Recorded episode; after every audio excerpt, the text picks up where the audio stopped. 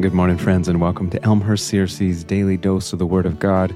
This is Gregg DeMey, lead pastor at the church, and Sunday is coming. It's Thursday, February 22. It's the season of Lent, and we are walking with Jesus. Over the last week, with scripture readings from Luke chapter 4, we've walked alongside Jesus into the wilderness, where he remained for 40 days and 40 nights, and there, while he was hungry, was tempted by the devil.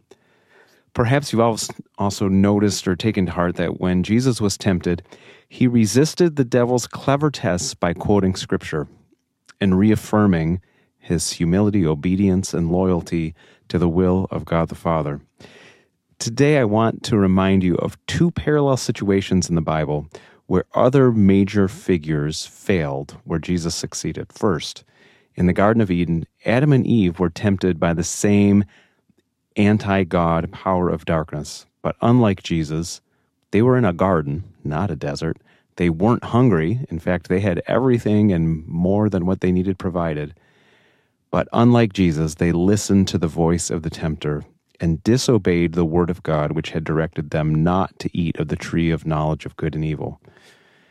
Jesus succeeded where Adam and Eve and the rest of humanity fails. Second example while in the desert, Jesus quotes from the book of Deuteronomy three times in opposition to the devil. Now, the book of Deuteronomy, or the second giving of the law, as the name means, is a record of what happened to the Israelites when they were in the wilderness, the same wilderness that Jesus found himself in. But unlike Jesus, the Israelites' time in the wilderness was characterized by resistance to God, rebellion against God, discontentment with God and fear of their enemy.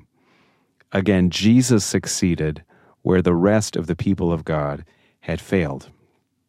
Now, after resisting the devil's schemes, and for the first time in the Bible, staying faithful and loyal uh, to the will and love of God, here's what the Gospel of Luke records next Luke 4 14 and 15.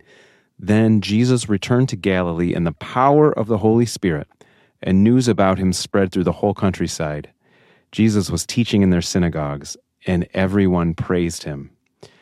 Jesus' obedience to the will of God, his passing the test of the wilderness, and his reliance on the Word of God leads to even more power of the Holy Spirit.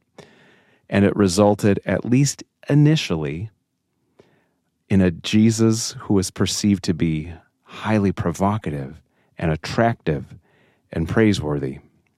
Of course, as we walk all the way to the cross with Jesus, we know that accusations will come later.